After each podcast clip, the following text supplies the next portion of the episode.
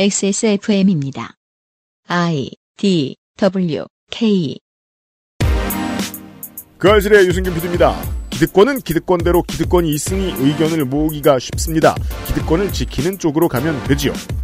하지만 개혁을 말하는 쪽은 논의가 복잡하고 서로 의견이 달라 한 대로 모여 움직이기가 쉽지 않습니다. 이러한 어려움은 모든 국가가 다 겪습니다. 이번 주 미나문구의 고민입니다.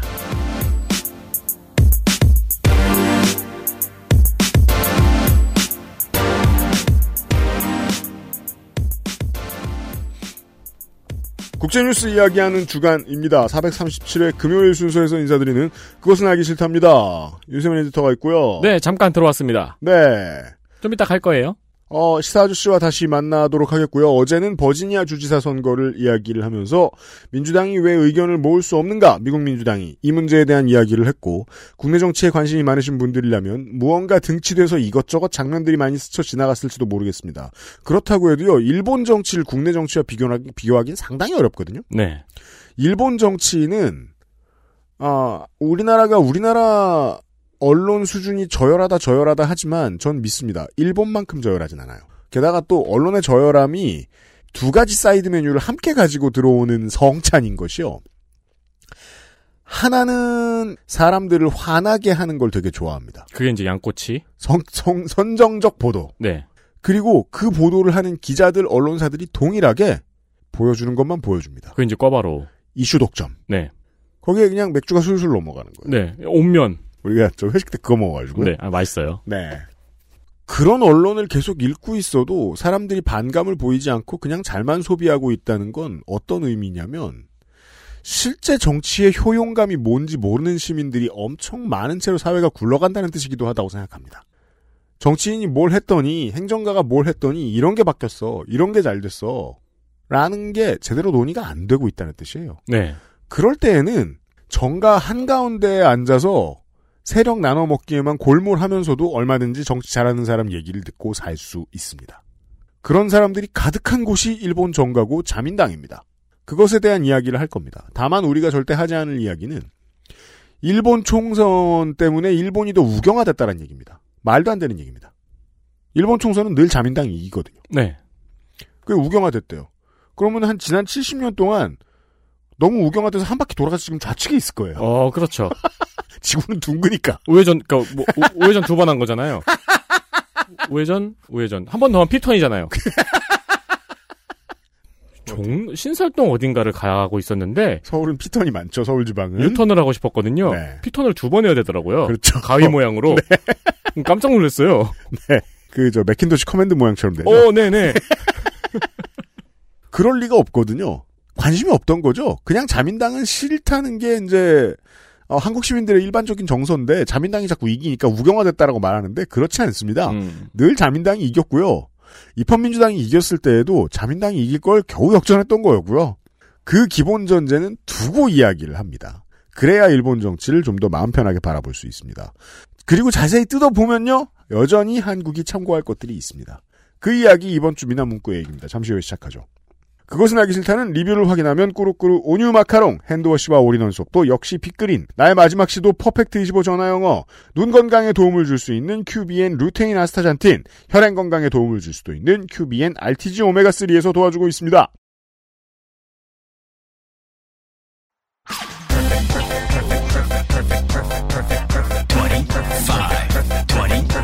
퍼펙트 25 퍼펙트 25 전화로 공부하는 원어민 디테일 수업 Why don't you call Perfect 25? 지금 어디야? 너네 집 앞. 달콤한 순간은 꾸룩꾸룩 온유 마카롱 정려원의 스타일 팁. 음? 패션 말고요. 이건 건강 스타일. 가장 본연의 것에 집중했습니다. 기본에서 답을 찾다. 새로운 건강 기능 식품. 건강 스타일엔 큐비엔. 본 광고는 건강 기능 식품 광고입니다. 헬릭 스미스 블랙 프라이데이, 이번 주가 지금 블랙 프라이데이 예고를 한참 해드려야 될 때입니다. 네, 블랙 프라이데이 행사여서 사무실에 조물주는 전화기를 붙들고 깡패처럼 굴고 있습니다. 그렇습니다. 정확한 표현입니다. 그 태도가 약간 요즘 인테리어 때문에 바쁘신데 인테리어 사장님하고도 그 태도가 약간 이어지는 것 같더라고요.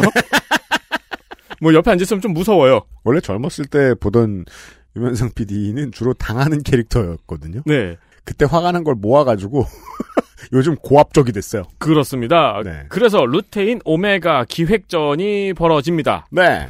한 세트 구매하면은 30% 할인을 해요. 30%. 네, 30%도 이미 거의 최대 할인율인데 4세트를 구매하시면은 40% 할인이 됩니다. 그렇게 됩니다. 그리고 루테인과 오메가를 함께 구매하는 세트는 한 세트만 구매하셔도 35% 할인이 됩니다. 네. 불프 때만입니다.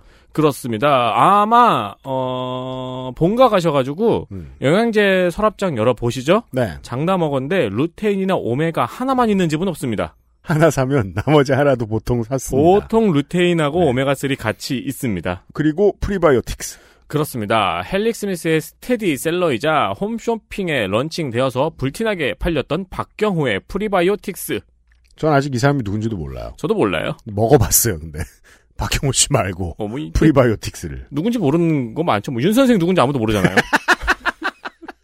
정식품에 정은 사람일까요?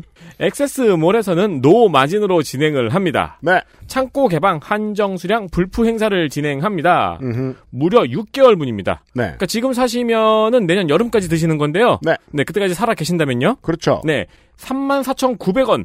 네. 네, 무료 배송입니다. 그러고 있습니다. 헬릭 스미스의 사락토 유산균에도 프리바이오틱스가 약간 들어있어요. 네. 이거를 박경호의 프리바이오틱스와 함께 복용을 하면 천하무적 장을 가지게 됩니다. 어, 참고하지 마십시오. 이렇게 막 적의 공격을 믿지 마세요. 항문으로 막을 수 있어요. 네. 둘 중 하나만 소비하셔도 네. 됩니다. 그, 안 사셔도 되고요. 네. 어쨌든 간에 무려 6개월분이 34,900원이니까 선물용으로도 아주 좋고요. 네. 많이 사서 이 집 저 집 나눠주실 수도 있습니다. 네. 어마어마하게 싼 가격입니다. 저는 선물용으로 쓸 생각입니다.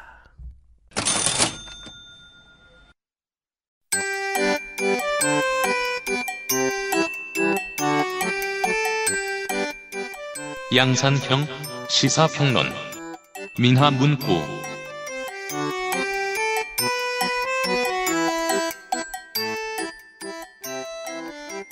이번 주 평일은 시사 아저씨와 남의 나라 선거 얘기를 합니다. 어서 오십시오. 안녕하십니까.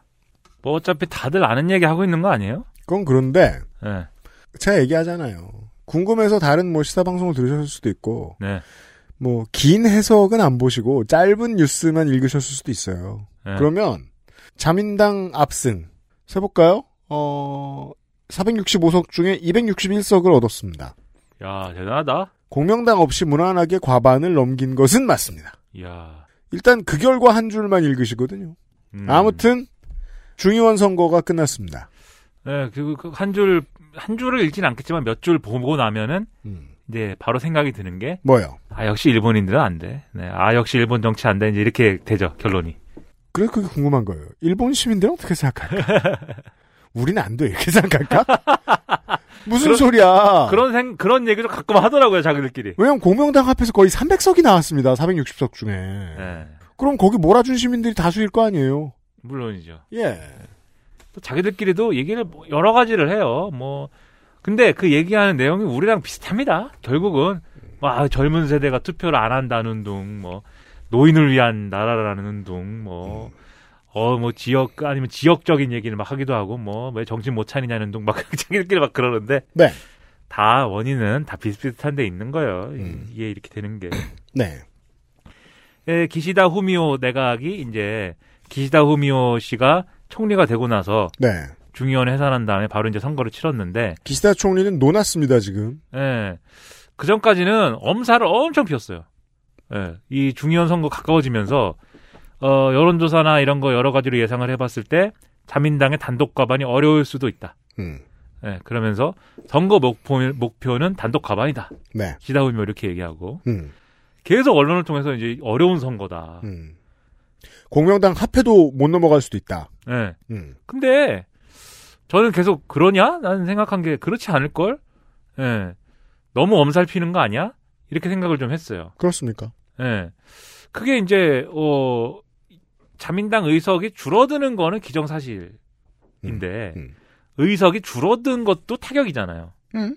예. 그런데 워낙 의석수가 많았으니까 원래 많았다. 예. 1번. 예, 줄어들 수밖에 없을 거라고 생각했는데 음. 단독 과반을 못할 정도까지 줄어들 것이냐? 음. 그렇진 않을 거다. 네. 근데 이제 기시다 총리가 뒤에도 얘기하겠지만 음. 어, 당내 기만이 불안정한 상황에서 출발했잖아요. 네. 그런 상황에서 그냥 의석수가 줄었네요? 라고 하면 음. 아 기시다로 바꿨는데도 어, 이게 효력이 충분치 않구나. 음. 이렇게 얘기가 될 수가 있어요. 네. 그런데 야씨 이거 단독 가만도 못할 정도까지 상황이 악화됐네. 음. 어? 이거 기시다 내각이 기시다 씨가 뒤집을 수 있을까? 이런 그 전세를 뒤집을 수 있을까? 근데 단독 가반을 했다. 그럼 전세를 뒤집은 거죠. 참고로 어, 지난번 중의원 선거의 결과는 자민당 284석이었습니다. 예. 더 많았습니다. 예. 그리고 이제 그 이제 465석이니까 예. 과반을 넘기자면 233석이잖아요. 거기에선 어차피 한참 넘어가 있었다. 예. 네. 예. 그러니까 뭐 과반을 뭐 예, 심지어 이제 공명당하고 합쳐도 안 될 것이다. 처음에 얘기가 이렇게 나와 가지고 아닐 걸? 근데 아무튼 네. 뚜껑 열고 보니까 기시다의 대승이다 막 또 이러죠. 그런 음, 맥락에서. 아 그런 헤드라인을 뽑고 싶었기 때문일 수도 있었겠군요. 예, 그러니까 기시다 총리 입장에서는 뭐 너무 좋습니다. 엄살핀 효과가 있는 것 같고. 음. 근데 아무튼간에 이게 어그 공명당 없어도 되는 음. 공명당 떼고도 아무튼 뭐 과반 이상이라고 하면 이제 없었대요. 네. 예, 이제 안정적인 국정 운영이 가능하지만 그래도 의리상 공명당 또 있어야 됩니다. 공명당이 또 지역 정치에서 갖는 지분도 있고 이래가지고 네. 공명당 같이 붙어가지고 같이 하는 게 음. 안정적이에요. 음. 그래가지고 어, 원래 이제 유지가 됐 원래 구도가 이제 거의 유지가 됐다고 봐야 되고 네. 공명당이 늘 갖고 있었던 5%는 이번에도 유지가 됐습니다. 예. 다만 이제 그 일본 유신회가 그러니까 자민당 의석수가 줄어든 건 줄어들었기 때문에 그럼 줄어든 걸 누가 가져갔나? 그렇죠. 누군가 가져갔을 거 아닙니까? 네. 원래 생각대로 하면은 자민당에도 그 라이벌이 있을 거 아니야. 예? 그렇죠. 여기 우리나라 저기 민주당하고 지금은 무슨 당입니까 이게? 국민의힘. 예, 국민의힘이 싸우는 것처럼 네. 뭐 라이벌이 있을 거 아니야. 음. 한동안은 자민당의 라이벌 민주당이었잖아요. 네. 근데 그 민주당도 이제 뭐 나눠져 가지고 입헌민주당 이 있고 국민민주당 분명히 국민민주당하고 통합을 했는데 왜 또 국민민주당이 있지? 아무튼 국민민주당이 또 있고 그렇습니다. 그거 예전에 그, 저, 누구죠? 김민석 민주당 같은 거죠? 몰라요 계속 있어요 국민 우리나라로 얘기하면. 예. 민주당 이름 바꿨는데 민주당이 생겨가지고 봤더니 김민석 씨였잖아요. 아무리 통합을 해도 계속 있어 보지 또 나왔어 국민민주당이 그러니까 입헌민주당이 이제 그 전에 있었던 그때는 뭐라고 나왔죠? 희망의 어쩌구였나? 뭐 그랬었어요. 국민민주당이. 그 국민민주당의 표까지 쓰- 어느 정도 쓸어들인 바가 있긴 있습니다. 100석 가까이 차지했고. 다만 가장 큰 변화가 눈에 띄는 것은 지금 말씀해 주신 대로 어, 극우 정당인 유신회가 아니, 약진했습니다. 음, 예, 민주 그래서 입헌민주당은 성과가 없었어요 이번에 선거가 네. 네, 똑같거나 줄었습니다 의석이 그 전에 두 당 합쳐 100석이 넘었던 걸로 알고 있는데 줄었습니다. 예, 줄었어요 음. 그리고 그러면 자민당도 의석수가 줄고 민주당들도 그대로면은 누가 가져갔냐? 유신회라는 사람들이 가져갔습니다. 유신회가 싹싹 긁어갑니다. 예.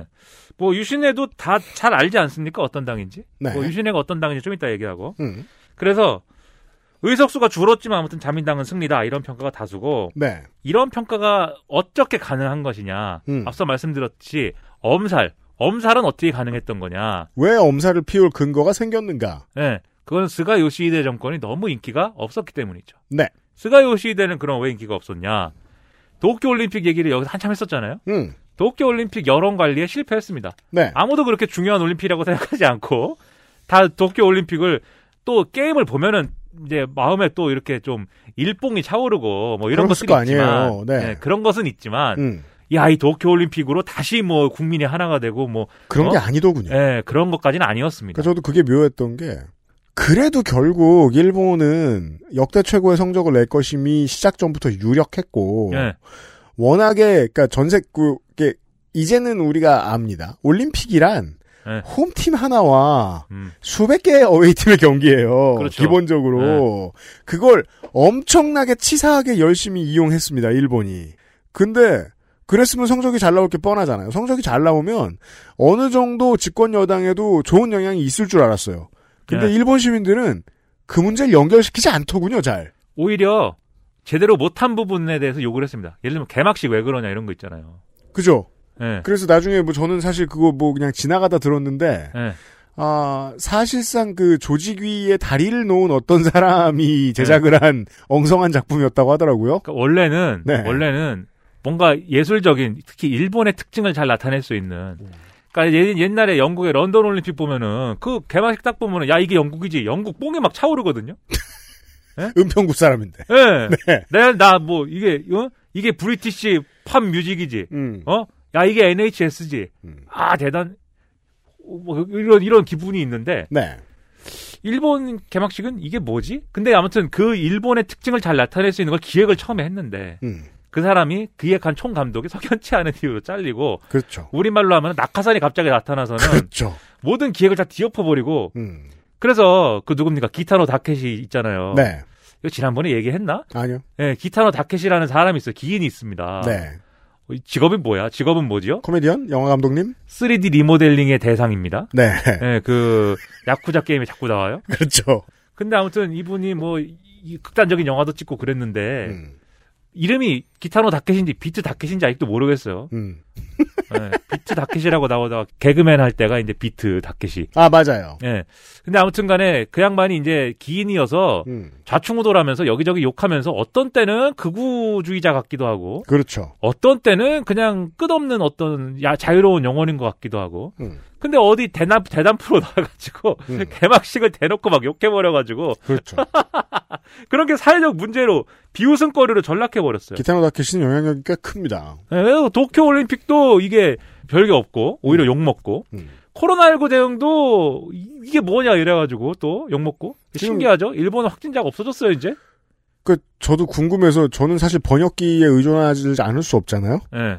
그 누구도 자민당의 발표, 자민당을 믿지 않아요. 예, 확진자가 무슨 뭐 수백 명대가 됐다 아무도 믿지 않습니다. 근데 그냥 발표하든지 안 하든지 네. 그전에도 꾸준히 우리나라만큼 방역의식을 가지지 않았기 때문에 시민들이 예, 그냥 사는 거지 예, 믿는 건 아니더군요. 예. 믿는 거는 저 우리나라 머니투데이 기자들은 믿는데 그 네. 사람들 빼고는 네. 일본 시민들이 안 믿는다는 게 특이했습니다. 검사가 우리처럼 이렇게 대량으로 그냥 막 무료로 해주지 않고 다들 검사 이제 안 받는 분위기고 검사를 안 받은 사람은 돌아가셔도 코로나 때문에 돌아가신지는 뭐 확인 안 되는 거니까 저 출근할 때 언제나 네. 그. 저 우리 동네 교육청 앞을 지나가는데 거기에 이제 코로나19 검사소가 있어요. 예, 참 그게 전 전 참 감동적인 게 한국 시민들도 언젠간 지쳐가지고 검사고 뭐고 때려치지 않을까 네. 생각했는데 아닙니다. 예, 출근길에 늘 줄 서 있습니다. 예. 그리고 계속 저 구청에서 문자 보내잖아요. 여기 네. 갔으면 와라, 여기 갔으면 와라. 그럼 딱 갑니다. 저도 가지만. 그 우리는 이게 서울시의 경우에는 무료잖아요. 네. 예, 아니 다 무료잖아요. 네. 일본은 돈 낸단 말이에요. 우리도 처음엔 돈 냈어요. 처음에 이제 얼마래더라? 뭐 한 20몇만 원 된다고 예, 들었습니다. 일본은. 우, 리나라 16만 원이었어요. 그 밀접 접촉자가 아니고 네, 그냥 그랬죠. 내가 받고 싶어서 받는 거면 돈 냈었는데 그랬었죠. 코로나 심각하니까 그냥 다 풀렸죠. 예, 네. 무조건 다 받아라. 그렇게 음. 된 거, 그렇게 된 건데. 음. 아무튼 이 코로나19에 대한 대응도 이제 욕을 먹었지만 가장 핵심은 음. 아베 정권하고 다르지 않다였어요. 결국은 스가 요시히데 정권이 네. 처음부터 그러려 예상됐지만 음. 그래도 어떻게 어떻게 하면 아베의 그 어떤 품 안에서 벗어날 수 있는 장기 집권할 수 있는 그런 역량을 보여줄지도 몰라. 네. 그러면 아마 아베와 다를 수도 있겠지. 이 기대가 있었는데 음. 그렇지 않았습니다. 오히려 못했고 네. 아베 신조보다 답답한데 뭐 이런 것도 있고 음. 여러 가지 평가를 받다 보니까 그 여론이 굉장히 안 좋아졌고 네. 그 자민당 내 젊은 의원들이 음. 스가 요시히대로는 안 되겠다. 이게 어쨌든 중의원 선거를 해야 되는데 그래서 스가를 흔듭니다. 예, 좀 내려오시면 안 되겠냐. 음. 그래서 스가 요시히대가 아 그러면은 이게 문제라고 하면은 내가 좀 혀- 한번 개혁을 한번 해볼게, 혁신을 한번 해볼게. 네. 당 인사도 바꾼다 그러고 음. 뭐 한다고 하고 근데 그런 걸 하려면 또 아베 신조나 아소다로한테 또 허가를 받아야 되거든요. 네. 원래 이제 아베 아소 동맹으로 음. 장기 집권 해왔으니까 아베 신조는 예. 갖고 허락을 해달라고 그러는데 아베 신조가 뭐 스가 총리님은 더 이상 안 될 것 같은데요? 라고 예. 신호를 준다. 예, 그래가지고 음. 이제 관, 관두게 된 거예요, 결국. 그런 상황에서 관두게 됐기 때문에, 어, 이런 평가가 이 스가 요시대가 바닥을 쳤다라는 평가가 이미 있었어요. 음. 그러면 이제 기시다 후미오가 그 다음에 어쨌든 됐으니까 네. 기시다 체제에서 선거를 치러야 되는데 음. 얼, 스가 요시대가 이 저만큼 까먹은 거를 얼만큼 그럼 만회하느냐가 선거의 핵심이었던 거죠. 그죠. 근데- 분위기상 그거는 맞았던 것 같아요. 예. 이게 총리를 급하게 바꿨지만 결국 스가를 심판하는 선거가 되지 않을까? 예. 하는 생각을 자민당은 했던 것이다. 그래서 점이까지 떨어진 것을 어느 정도 만회하는 데 성공했다. 음. 예, 이게 이제 지금 기시다의 승리의 어떤 맥락입니다. 네. 그래서 이거를 이제 강조할 필요가 있는 것 같고요. 음. 그러면 어 그러면 이것도 그러면 어 어떻게 하다가 이렇게 된 거냐? 기시다까지 왔느냐. 예, 그걸 알기 위해서는 사실 총재 선거를 한번 짚어봐야 돼요. 그리고 자민당 총리 선거를 이야기하면 이제는 몇 번 정도 우리 방송을 통해서 일본 정치 얘기를 들으셨겠습니다만 오래된 그 이름 그 이름들이 계속 나옵니다. 뭐 파벌 얘기 막 나오고 이러는데 이번엔 근데 또 아베가 아베 신조 오랫동안 해먹다가 이제 모처럼 총재 선거 하는 건 이렇게 이런 식으로 하는 거니까 음. 좀 구도가 이상했어요. 왜냐하면 총재 선거를 하는데 3파전이었습니다. 네. 음. 기시다 후미오, 고노다. 오노다로, 다카이치 사나에. 음. 근데 이제 원래는 이제 양자구도 아닐까 했는데 네. 기시다 후미오하고 고노다로 하고 음. 다카이치 사나에는 아베 신조가 갑자기 이 사람이 좋다고 그러는 바람에 그렇죠. 점 네. 찍었습니다. 예. 그러, 그래서 갑자기 나와가지고 돌풍을 일으켰어요. 특히 음. 다카시 사나에가 아베 신조가 점 찍은 인물인 만큼 음. 그 정도의 또 자격을 갖추고 있는 게 음. 상당한 또 그, 그 아베 취향이에요. 아베 극우주의자. 취향이에요. 네. 예, 극우주의자입니다. 음. 예, 일본의 재무장 이런 걸 지지하면서 음.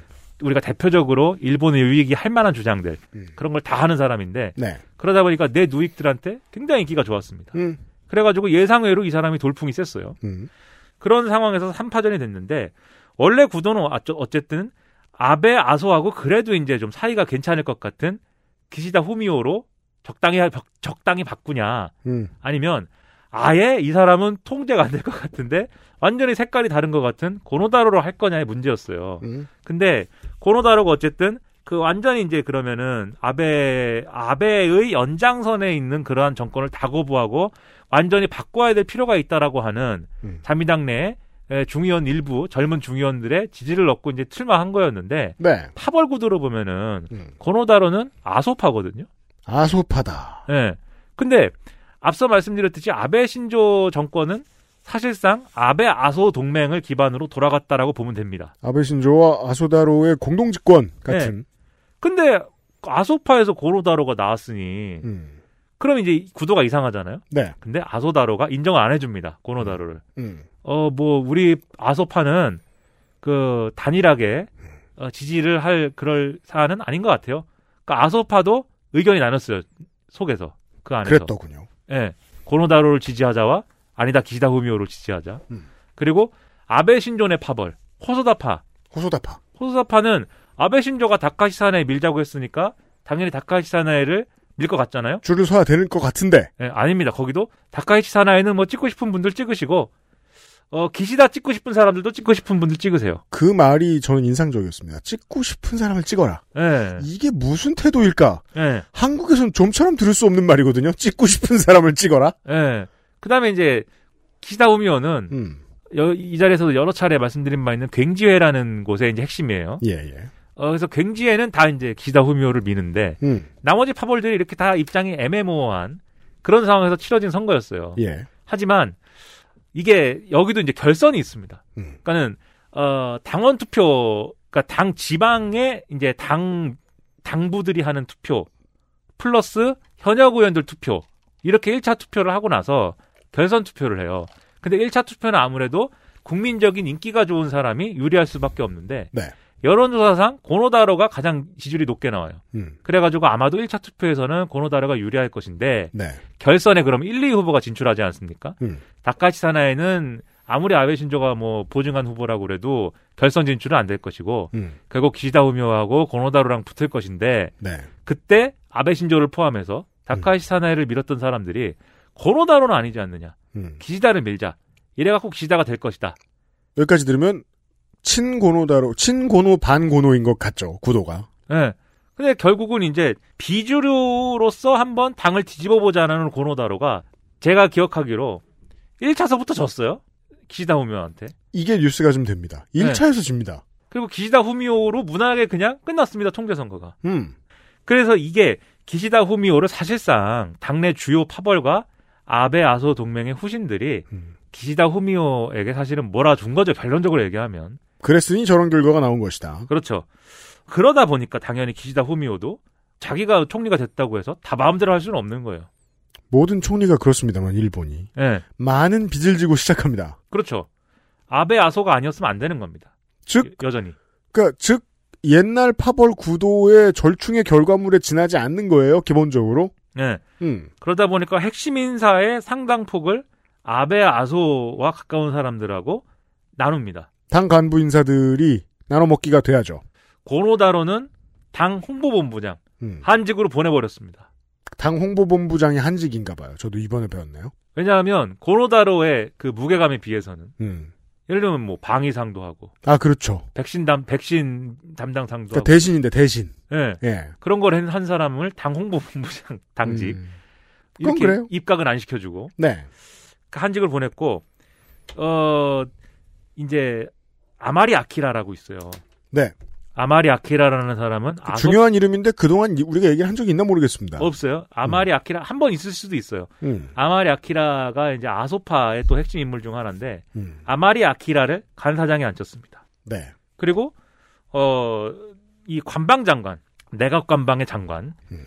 어 이게 중요한 직책이라고 항상 말씀드리는데 음. 에, 총리 총리의 그러니까 우리나라로 따지면 음. 국무총리 플러스 대통령 비서실장과 비슷한 이제 위상인데 겁나 세다. 그런데 이제 그렇게 두 개 합친 것보다는 한 단계 급이 낮은 그러니까 음. 약간 이상한데 대통령 비- 강화된 대통령 비서실장 정도라고 보면 돼요. 87체제 직후에는 그 정무일 장관에게 예. 이런 권력이 좀 있었습니다. 우리나라에서는. 박철원 씨 같은 사람 주고 그랬었습니다. 예. 이 관방 장관을 어 누구를 시켰느냐? 네. 마스노 히로카즈라는 사람을 시켰는데 음. 이 사람은 호소다파 소속이에요. 호소다파가 뭐냐면 아베 신존의 파벌입니다. 근데 오히려 아베 신존은 화를 냈어요.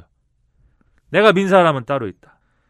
누구냐? 하기오다 고이, 고이치다. 음. 하기오다 고이치라고 아베의 측근이 있습니다. 네. 그러니까 자기 파벌 사람을 쓴 것만으로도 만족하지 않는 거예요. 내가 찍은 사람이 돼야 된다. 예. 근데 그걸 거부하더니 기시다 용서할 수 없다. 음. 뭐 그러니까 기시다 정권입니까 이게? 그 점이죠. 묘하죠. 기시다 정권이 아닌 것 같고 음. 특히 아마리 아키라는 거물은 거물인 게 네. 어, 과거에 스가요시대가 아, 아소, 아베 아소 동맹이 처음에 어떻게 형성이 된 거냐면 네. 2012년에 아베 신조가 다시 이 그전에 이제 2006년에 하다가 이제 배가 아파 가지고 그렇죠. 관뒀잖아요. 네. 다시 진짜로. 어, 이거를 네. 할까 말까 하는데 스가요시대가 아베 신조가 다시 나와야 된다고 설득을 했어요. 음. 그리고 이 지지 기반을 넓혀야 되니까 아소랑 동맹을 맺어야 된다. 음. 이걸 설득을 하고 네. 이 아소 그럼 아소 쪽에도 누가 설득을 해야 되잖아요. 스가가 아마리 아키라를 설득을 해서 음. 이 아베 아소 동맹을 성사시켰습니다. 네. 그리고 스가 요시대랑 아마리 아키라든지 다 그 비슷한 동네에 살아요. 음. 가나가와 현에. 그렇답니다. 예. 그래가지고 그런 사이인데 음. 아마리 아키라가 그러니까 이, 구, 이 구도로 보면 또 아베 아소 동맹에 굉장한 역할을 한 사람이죠. 그러면 또 그렇죠. 예. 그래서 이 우리나라 언론 보도나 일본 언론 보도 보면은 아베 아소 동맹을 2A 이렇게 써요. 네. 둘 다 A로 시작하잖아요. 음. 에이브. 네.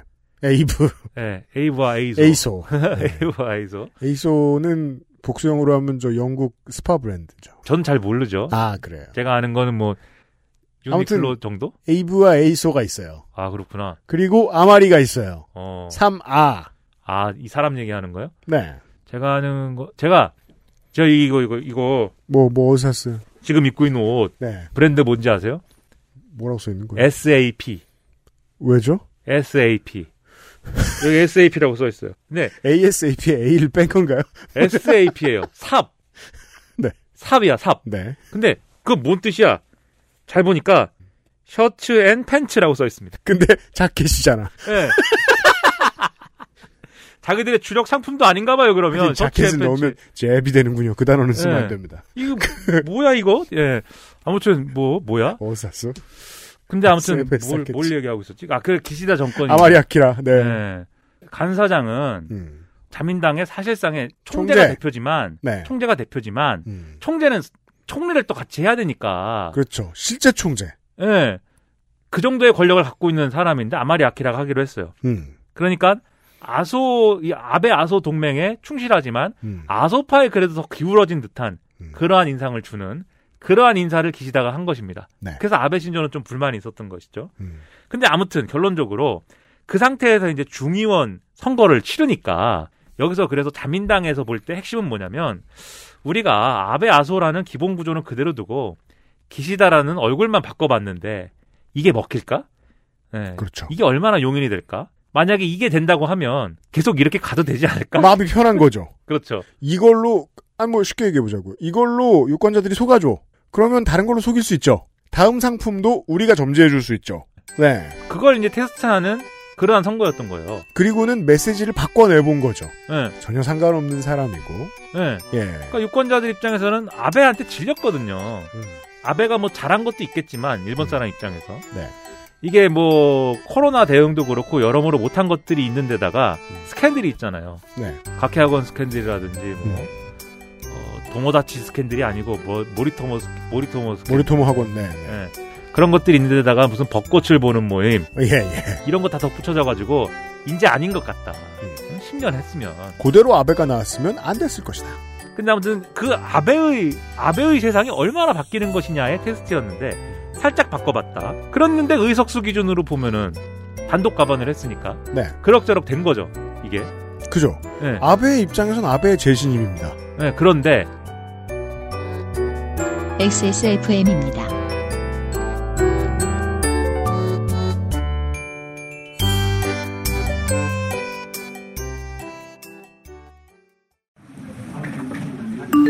대출이자 42만 원이 나갔습니다.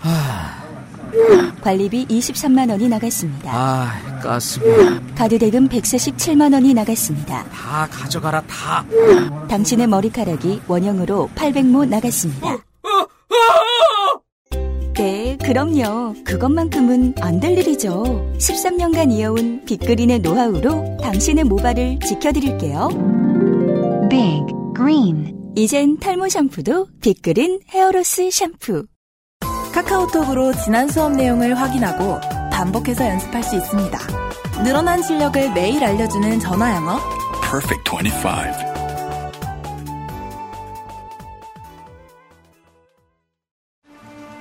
날씨도 우중충 그냥 우울하고 기분이 그렇네 자, 이거. 에그타르트? 그리고 이거. 마카롱? 달콤하고 고소하게. 진짜 디저트의 맛. 우울한 순간엔 꾸룩꾸룩.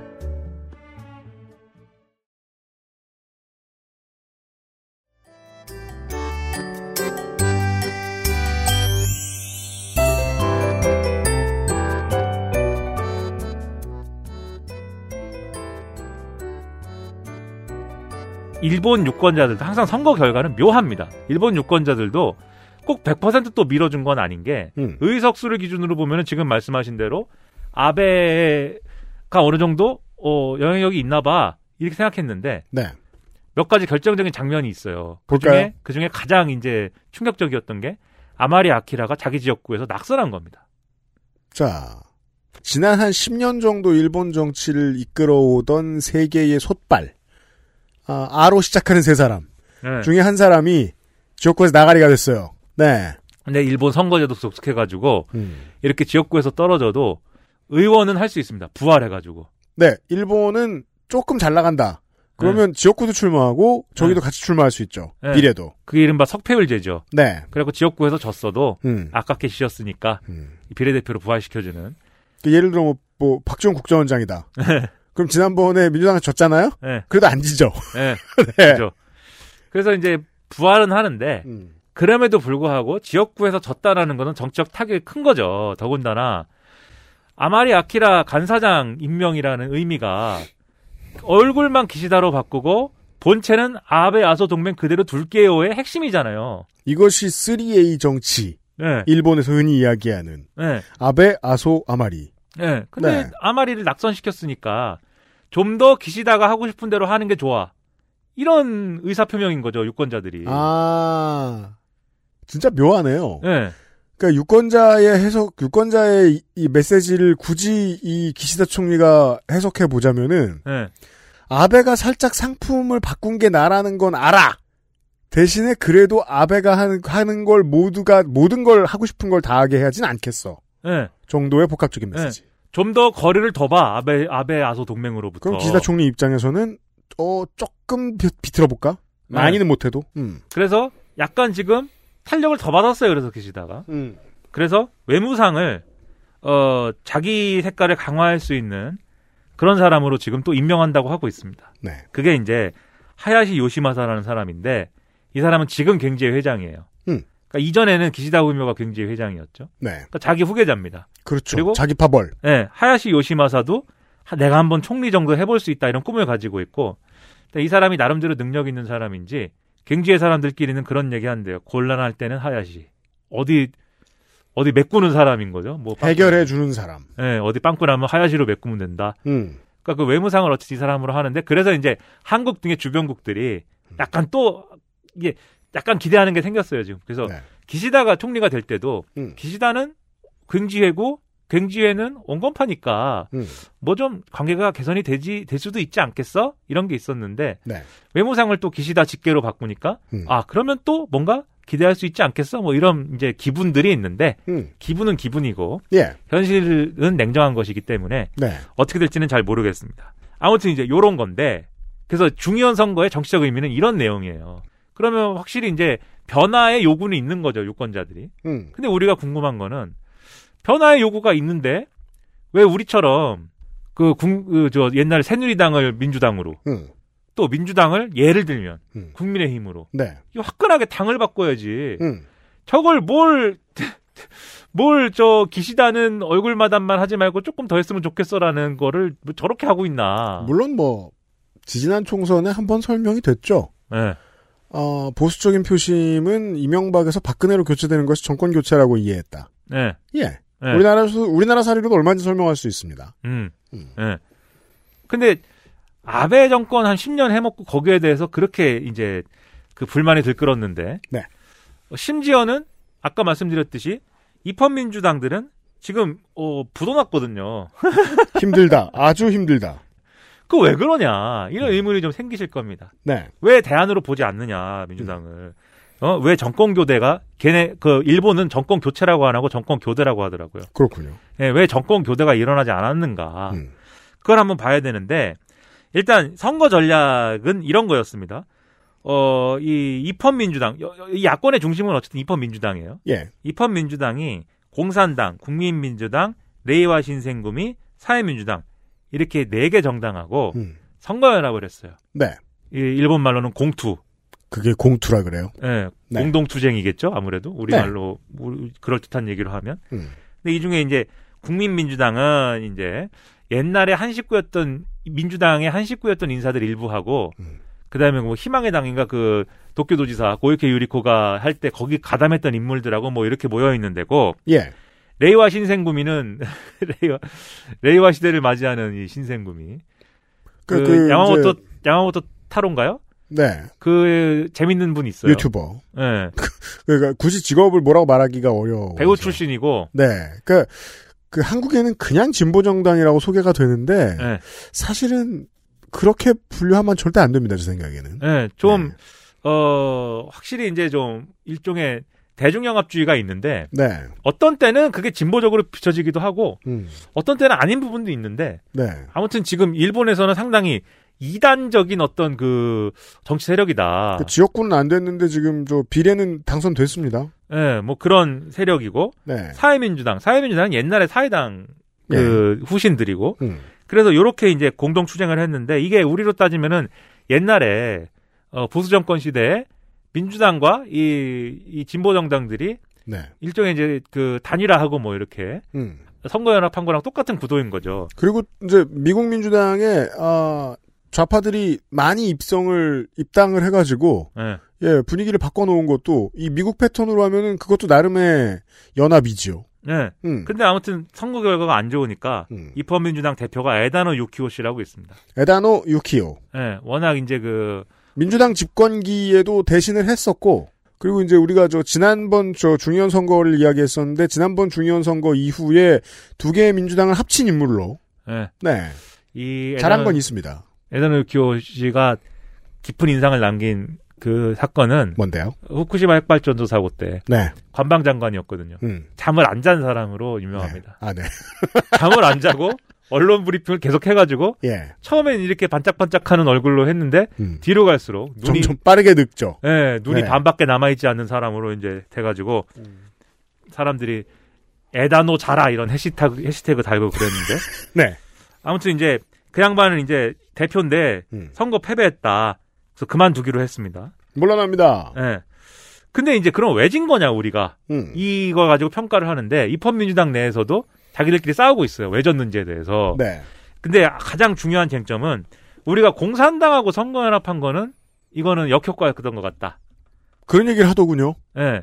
공산당이라는 데는 어쨌든 이념적으로 너무 급진적인 데다 보니까 근데 말이 그렇고 그 같은 이름으로 일본에서 제일 오래된 정당 아닙니까? 그렇죠. 네.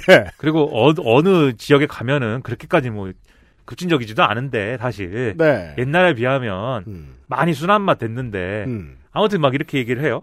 그래서 이런 것들이 뭔가 이렇게 좀 사람들 유권자들에게 불안감을 안겨주고 거부감을 불러일으킨 것이 아닌가 하면서 막 싸우고 있어요. 공산당과 현- 선거연대 하지 말걸. 예. 근데 저는 그 선거연대가 문제였을 수는 있다라고 생각하지만 그게 어떤 공산당의 이념적 색깔 때문이다라고 생각하진 않습니다. 그럼요.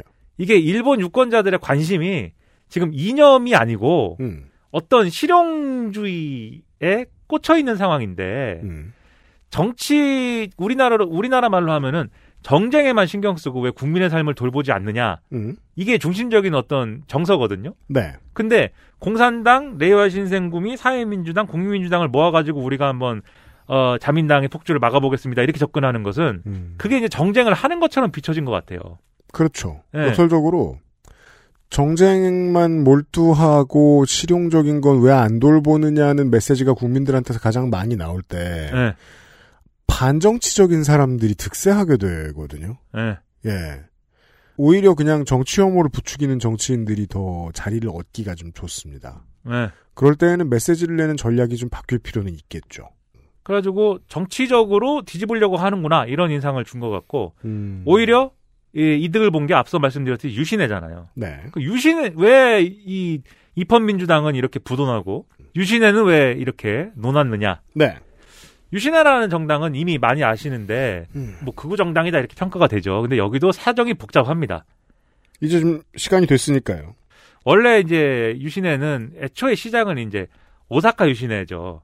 그래서 오사카 지역에서 음. 네. 어, 오사카 사람들이 우리 지역을 위한 당이 필요하다라고 그래서 어, 그래서 이제 막 이렇게 생겨나기 시작한 게 오사카 유신회였는데 그게 이제 도쿄에 있던 이시하라 신타로라는 사람이 있어요. 네. 극우주의자죠. 음. 그 사람하고 정치적 연합이 되면서 이제 극우 정당으로 된 거거든요. 그 연합이 돼가지고 일본 유신회가 되면서 네. 처음에 이제 그래서 이 유신 유신회의 가장 어떤 중요한 공약이 처음에 나왔을 때는 오사카의 도승격이었습니다. 음. 그러니까 도도부현이잖아요. 네. 어, 도쿄도랑 홋카이도 홋카이도냐 뭐 이렇게 있고 음. 나머지는 이제 부. 그래서 우리나라로 따지면 오사카 부인데. 오사카가 핵심이에요 아무튼 지금 네. 유신에는 이게, 이게 자기들끼리 이제 뭐 아베 신조 시절에 의견이 맞고 안 맞고에 따라서 막 갈라지고 다- 서로 손잡고 뭐 이런 것들이 있어가지고 예, 예. 정치적인 어떤 이런 지향이나 이런 것들은 다소 퇴색된 측면이 있는데 음, 옛날 같이 그냥 극우 일변도는 아닐 수도 있다. 예, 하지만 여전히 이제 그런 색깔을 갖추고 있는 거는 뭐 그게 그건 사실입니다. 근데 이 사람들이 지금 인기를 얻고 있는 것은 그런 어떤 정치적 색깔이 지금 평가를 받고 있는 게 아니라 아니라 오사카 때문이에요. 오사카 부의 지사가 요시무라 히로움이라는 사람이 있는데 음. 네. 이 사람 젊은 사람입니다. 40대일 거예요, 아마 아직도. 음. 근데 이 사람이 나름대로 이제 뭐 우리로 따지면은 구의원, 시의원 거쳐가지고 이 자리까지 간 사람인데 예. 이 코로나19 대응에서 이 사람이 잘했다 이런 평가가 있는 거예요. 음. 이 뭐냐면 이 사람뿐만 아니고 홋카이도도 그렇고 네. 지자체장들이 음. 코로나19 대응할 때 중앙정부보다 한 발 앞서갖고 이제 대응한 측면들이 있어요. 중앙 정부가 워낙 못해 놓으면은 이제 도지사들이 눈에 띌 수가 있죠. 그 중앙정부가 예를 들면 우리나라로 따지면 중앙정부가 사회적 거리두기 뭐 음. 2단계 정도로 오늘부터 하겠습니다 이렇게 발표를 했는데 예를 들면은 뭐 이 부산시장 이런 사람이 부산시는 자체적으로 오늘부터 3단계 시작합니다. 네. 이렇게 해버리는 거죠. 그럼 이제 중앙 정부가 어, 어, 부산에서 그렇게 한다고 하면은 서울은 어떻게 서울도 아 그럼 우리도 그럼 3단계 갑니다. 음. 그러면 중앙 정부가 아 그러십니까? 그럼 우리는 2단계 하고 싶었지만 전국 전국 3단계 하겠습니다. 그랬으면은 처음에 의제를 더- 카드를 던졌던 시장만 논하는 거죠. 그렇죠. 그럼 그 사람 굉장히 스포트라이트 받고 음. 특히 중앙 정부의 코로나19 대응에 실망했던 사람들 입장에서는 음. 아니 저렇게 했어야지 진작 이렇게 되는 거죠. 한국에 앉아 있으면은 그게 이해가 안 되는데 예.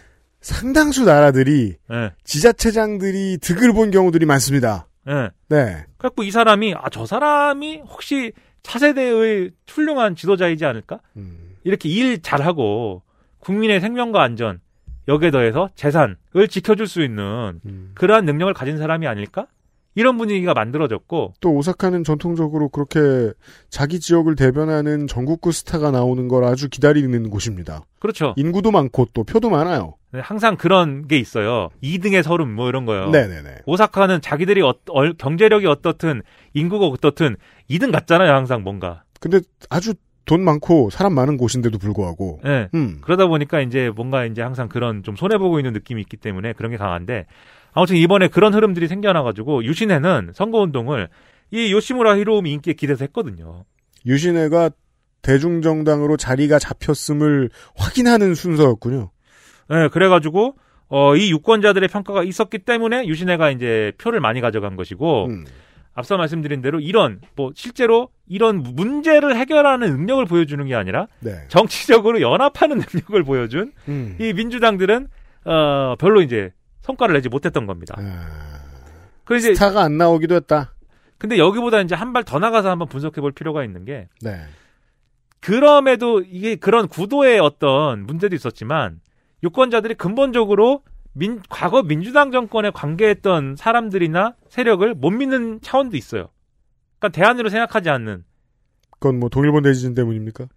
뭐 그런 영향도 있는데 어 이게 민주당이 왜 정권을 잡게 됐는지 이런 거를 돌이켜 보면은 과거에 55년 체제라는 게 있었잖아요. 이 자리에서도 설명드렸습니다. 설명드린 적이 있습니다. 네. 자민당하고 사회당의 구도예요. 그래서 자민당이 이 헌법을 지킬 정도는 되고, 그러니까 사회당이 헌법을 바꿀 정도는 안 되지만 음. 그렇다고 해서 사회당이 정권을 잡을 수는 없는 그렇죠. 그런 정도의 의석수 구도가 장기간 이어진 게 1955년 이후에 장기간 이어진 게 55년 체제예요. 네. 근데 그 55년 체제가 왜 무너졌냐? 지금 방금 말씀드렸듯이 55년 체제에서의 양대 라이벌은 자민당과 사회당이잖아요. 네. 근데 지금 민주당 얘기를 우리가 하고 있잖아요. 음. 이 자민사회 양당 구도가 왜 무너졌느냐? 그게 이제 정치개혁 부정부패로 시작된 정치개혁 문제 때문이거든요. 그리고 그 부정부패도 한 번 있던 게 아니고 수십 그렇죠. 년간 계속 있었습니다. 그렇죠. 자민당 정권에서 연속으로 부정부패가 계속 일어나니까 사람들이 야 이게 문제 아니냐 당연히 어, 부정부패 했는데 음. 네. 이걸 어떻게 바꿔야 되지 않느냐. 근데 그래서 사람들이 많이 생각을 해보니까 부정부패가 이렇게 일어나는 대로 정치권이 자정 능력을 갖추지 못하는 이유는 파벌 구도 때문인 것 같아. 파벌이 자기 파벌을 운영하기 위해서 끼리끼리 어 봐주고 그 파벌을 운영하기 위한 또 자금이 필요하니까 부정부패가 더 일어나 그렇게 생각을 하게 돼서 파벌을 없애려면 어떻게 해야 되지? 선거제도를 개혁해야 된다. 네. 중대선거구제에서 소선거구제의 개혁이 이루어진 거잖아요. 근데 사회당은 이때 이 선거제도 개혁을 반대했거든요. 네. 사실상 소극적으로 임했거든요. 더군다나 그 이후에 자민당이 어려워진 상황에서 어, 자민당하고 공동정권도 한번 합니다. 그런 적이 있대요. 연정을 합니다. 그 네. 음. 무라야마 도미이치 때 그때 이제 우리는 무라야마 당원으로 많이 알고 있지만 자민당하고 연정한 거였거든요. 네. 예, 그래서 음. 신기하죠. 그래서 그 이후에 자민당의 라이벌로서의 지위가 음. 없어져 버린 거예요. 그랬대요. 그리고 대신에 그 자리를 차지한 게 민주당의 전신이 되는 자민당에서 비리와 뭐 부정부패가 논란일 때 자민당에서 탈출한 일군의 세력들 이걸 설명드린 적이 있습니다. 예, 오자와 이치로 음. 하고 그 훨씬 그 전에 이제 탈출해가지고 비사회당 그룹으로 묶여 있었던 일부 총리를 지낸 간나오토와 그 하토야마 하토야마 뭐지 이름 이름이 갑자기 네 우리 뉴스에 나오면 항상 양심 있는 일본인 전직 총리로 이제 평가되고 있는 한국 오실 네. 하토야마 때마다. 유키오, 네네네. 음. 예, 하토야마 유키오 이런 사람들이 같이 묶여가지고 이제 민주당이 어느 날 된 것인데 음. 그때 집권할 때까지 민주당의 이제 주의 주장은 굉장히 명확했어요. 관료주의 타파 이런 걸 내걸었습니다. 근데 우리는 관료주의 타파가 뭐야 이렇게 생각할 수 있지만 그게 뭐 중요해 이렇게 생각할 수 있지만 일본 정치에서 관료주의라는 것은 정경유착을 상징하는 핵심 중에 하나예요. 그러니까는 정치와 경제가 서로 이제 이해관계를 주고받으려면 공무원이 사이에 껴야 되는데 그래서 예를 들면은 인허가를 다 해준다든지 그렇죠. 무슨 뭐 특혜를 준다든지 공무원이 껴야 되잖아요. 음. 그 관료가 그 사이에 끼어 있고 관료하고 정치가 여긴 또 내각제이기도 하니까 음. 서로 어, 가- 사실상 같은 방을 쓰고 있는 것이고 그렇죠. 그게 기업하고의 유착 구조를 만들어내고 있다. 그래서 자민당은 관료고 이 관료들의 그러한 유착 구조가 아니고 지금은 관료와는 상관없는 정치인들이 국회에 많이 가가지고 그 정치인들이 정권을 맡아갖고 이런 정경 유착하고는 이별해야 된다. 음. 이게 민주당의 집권 논리였고 그리고 여기에 더해가지고 우리가 정권을 잡으면 관료들이 자기들 배만 불리는 기득권 정책 편거 다 하지 않게 한다. 우리는 현금성 복지를 한다. 그래서 아동수당 이런 거 준다. 예, 그리고, 그리고 특정 기업에만 이익을 주는 고환율 정책. 예, 안 엔저. 하겠다. 엔저. 폐기한다. 우리는 기업이 내실이 있어야 되고 경쟁력을 갖춰야 된다고 생각하기 때문에 엔고를 용인한다. 하지만 우리는 미래를 알죠. 예. 아베노믹스가 엔저입니다. 그래서 이게 일종의 반주류 담론과 실용주의의 결합으로 이제 집권을 한 것인데 문제는 집권하고 나서는 이걸 잘 살리지 못했어요. 역시나. 그렇겠죠. 음. 앞에 그 미국 얘기했잖아요. 바이든 행정부가 지금 겪고 있는 일 이번에만 나오는 일이 아니고 역사에 계속 반복되는 일입니다. 그래서 네. 민주당도 비슷한 일이었는데 애초에 공약했던 게 있어요. 오키나와 미군 기지를 오키나와 밖으로 옮겨주겠다. 이거 못 지켰습니다. 미국한테 혼나가지고 어렵죠. 예, 오바마한테 두드려 맞고 거의 그로기 상태까지 갈 뻔했어요. 네. 그래서 이거 못 지켰고 음. 그냥 현금성 복지도 그 이후로 영원히 미국 정부가 일본 민주당을 싫어합니다. 네. 현금성 복지도 공약한 만큼 충분히 하지 못했어요. 예, 그래갖고 사람들이 뭐야? 그렇잖아요. 둘 다 해결이 아주 어려운 어. 문제예요. 그렇죠. 도입이 쉽지도 않고요. 이게 기득권을 욕할 때는 얼마든지 약속할 수 있는데 네. 음. 실제로 정권을 잡으면 하기 어렵습니다. 네. 그리고 사고가 터졌죠. 후쿠시마 핵발전소. 네. 근데 이게 경제적 타격으로 이어졌잖아요. 후쿠시마 핵발전소 자체도 문제지만 후쿠시마 핵발전소 사고 때문에 기업들이 이제 그 동북부에 있었던 이제 공장이 공장이 안 돌아가게 되고 그렇죠. 탈핵 뭐 이런 거를 해야 되는 상황이 되니까 그게 경제적 악영향이 있었고 여기에 더해갖고 아까 엔고 용인을 얘기했잖아요. 네. 그게 기업 기업들한테 당연히 좋지 않겠죠. 기업은 다 싫어하죠. 예. 네. 예. 그러니까 경제가 안 좋은 거예요 또. 그럼 게이자이 신문들이 들고 일어나서 뭐라고 합니다. 예. 어, 기업 돈으로 움직이는 곳이니까. 거기다가 마지막에 그래서 거기까지 야 이거 민주당한테 정권 맡겼더니 경제도 이게 안- 뭐냐. 경제도 안 좋고 네. 음. 사고 나고 약속도 안 지키고 나아진 게 하나도 없네. 근데 마지막에 결정타 소비세 인상을 했습니다. 네. 그러니까 소비세 인상은 지난번에도 말씀드렸듯이 일본 정치의 아주 그 뜨거운 감자인데 근데 소비세가 얼마나 엉성하게 되어 있는지는 저희가 또 설명을 드린 적이 있습니다. 이 네. 나라는 소비세 걷어야 돼요, 똑바로. 예, 소비세율을 노- 높여야 됩니다. 안 그러니까 저 모양인데 저 나라가. 예, 그래서 아베 신조가 그래, 서 아베 신조까지 이를 때까지 어느 정도 그래도 했어요. 근데 아무튼 그 중간 과정 중에 하나가 민주당 정권이 한 것도 있는 건데 음. 소비세를 올리면 무조건 민심이 민심이 떠납니다. 이상하죠. 예. 소비세가 제대로 잡혀 있어야 정치가 정치의 구실을 할 수 있는데 예. 어찌 보면 일본 정치의 무능의 가장 중요한 원인인지도 몰라요. 그래가지고 사람들이 볼 때 야 민주당 기득권과는 다른 정책을 분명히 한다고 했어. 우리로 따지면 개혁을 한다고 했어. 음, 근데 개혁을 한다고 한 게 첫째 약속을 충분히 지키지도 않았고 둘째 오히려 그 개혁한다고 한 것 때문에 경제적인 피해만 커졌고 그렇죠. 셋째 마지막에는 뭐 기성정치랑 똑같은 해법을 들고 나오던데 그러면 자민당 집권했을 때보다 나은 게 뭐지? 차라리 나쁜 놈들이고 부정부패를 해도 자민당이 그냥 하는 게 맞는 거 아닌가? 이런 생각을 하게 되는 거예요. 자포자기하게 만듭니다. 더군다나 부정부패로부터 자유로웠느냐? 아까 말씀드린 민주당의 핵심 중 한 사람인 오자와이치로 이 사람은 오래된 정치인이기 때문에 그리고 자민당에서도 핵심에 있었던 사람이기 때문에 무슨 불법 정치자금 수수 이런 것 때문에 막 검찰 조사받고 이런단 말이에요. 음. 그래갖고 야 그것도 아니 깨끗하지도 않은가 봐. 한국을 지긋지긋하게 경험하신 많은 청취자 여러분들께 어려운 얘기가 아니죠. 예. 어, 미디어는 양비론의 늪으로 계속 유권자들을 끌고 들어갑니다. 기본적으로. 그래서 주로 너도 다르지 않다와 너도 다르지 않을 거면은 착한 척하는 무능한 놈보다는 차라리 나쁜 대놓고 무능한 놈이 못된 놈이 낫다. 네, 좋아. 뭐 이렇게 음. 가는 전형적인 그 함정에 빠진 거죠. 그리하여 이제 20, 2020년대 10년대 후반에 들어와서 시민들이 한국 시민들이 계속 궁금해합니다. 모든 스캔들이 터질 때마다 아베는 어떻게 그렇게 잘 달도 빠져나갔는가 네. 이런 배경이 있군요. 그러니까 지금도 젊은 층에서는 아베 신조에 대한 지지가 남아 있는 게 음. 아베는 적어도 아베노믹스로 일자리 많이 만들었어. 뭐 이런 게 있어요. 음. 그러다 보니까 민주당을 믿지 못하는 예, 이런 흐름 흐름이 민주당으로 상징되는 이 한, 하나의 극이 아니고 유신회라는 일종의 제3지대 같은 그런 표쏠림으로 일어난 것이다. 그게 이 선거의 또 핵심 중 하나였습니다. 이번 중의원 선거에서 본 유신회는 뭔가 한국 국민의당하고 좀 비슷한 느낌이었어요. 사실상 메시지는 반정치 말고는 별로 없어요. 그러니까 실제로 정치에 집어넣으면 메시지가 될 수 없는 메시지들을 너무 많이 내놓습니다. 예, 그리고 그걸로 인기를 얻어요. 예. 게다가 스타도 나왔어. 그게 국민의당하고 좀 다른 점이죠. 그리고 자민당은 적어도 자기들끼리 싸워도 규칙을 갖고 싸우잖아요. 파벌끼리. 네. 민주당은 그 파벌인 것도 아닌 것이 파벌이 있는 듯도 하면서도 끝도 없이 싸우거든요. 오자와 이치로하고 하타야마 요키오 등등이 계속 싸웠거든요. 음. 그러니까는 뭘로 보나 자민당보다 나은 게 없는 것 같아. 이제 이렇게 된 건데. 그게 이제 간 총리나 하토야마 총리는 기억을 잘하는 한국 시민들한테는 좋은 이미지로 남아있는 사람입니다. 근데 일본에서는 그렇지 않은 것 같아요. 특히 일본에서는 하토야만 중국인이에요. 일본 인터넷에서는 중국인이라고 하고 있어요. 그게 이럴 거예요. 우리가 아무리 저 일본의 저 자민당 정권을 욕해도 일본의 그 저 우파에서 저렇게 이야기하면 당해낼 재간이 없다는 겁니다. 네. 무슨 전쟁사가 담화라도 몇 번 한다고 치죠. 그럼 너는 중국, 너는 조선 이런 식으로 처음 치부할 거거든요. 그렇죠. 네.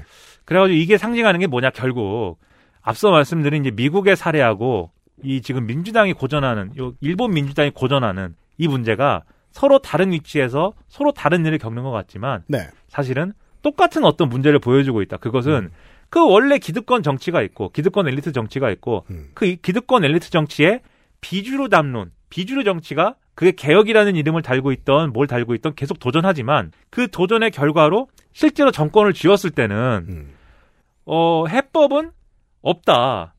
해결 방법이라는 것을 제대로 찾지 못한다. 정해져 있다, 그게. 그래서 제가 뭐 어떤 비유를 들자면 그 지난번에도 방에 스위치가 있는 비유를 들었던 것 같은데 이게 방 안에 들어가지 않으면 사람들이 다 저 방에만 들어가서 방에 들어가서 스위치만 누르면은 다 바꿀 수 있는데 왜 스위치를 안 누르지? 저 방 안에 있는 저 유승균이라는 사람은 왜 스위치를 안 누르고 이 방 안에 있는 거지? 그래서 밖에서 방 밖에서 막 야 내가 들어가면 스위치 10번 눌러. 어, 나 들어가기만 해 봐. 이러면서 사람들 지지를 막 끌어모아 갖고 그 사람들의 지지를 얻어 가지고 방 안으로 들어와서 유승균을 내쫓고 김민아가 딱 방에 딱 앉습니다. 책상에 딱 앉아요. 그 딱 보면은 발견합니다. 난 네. 누를 수 없구나. 예, 그리고 내가 찾던 그 스위치가 없어. 그 스위치가 없고, 난 잘 모르겠는 무슨 레버랑 뭐 이런 것들이 막 있는데, 이게 뭐지?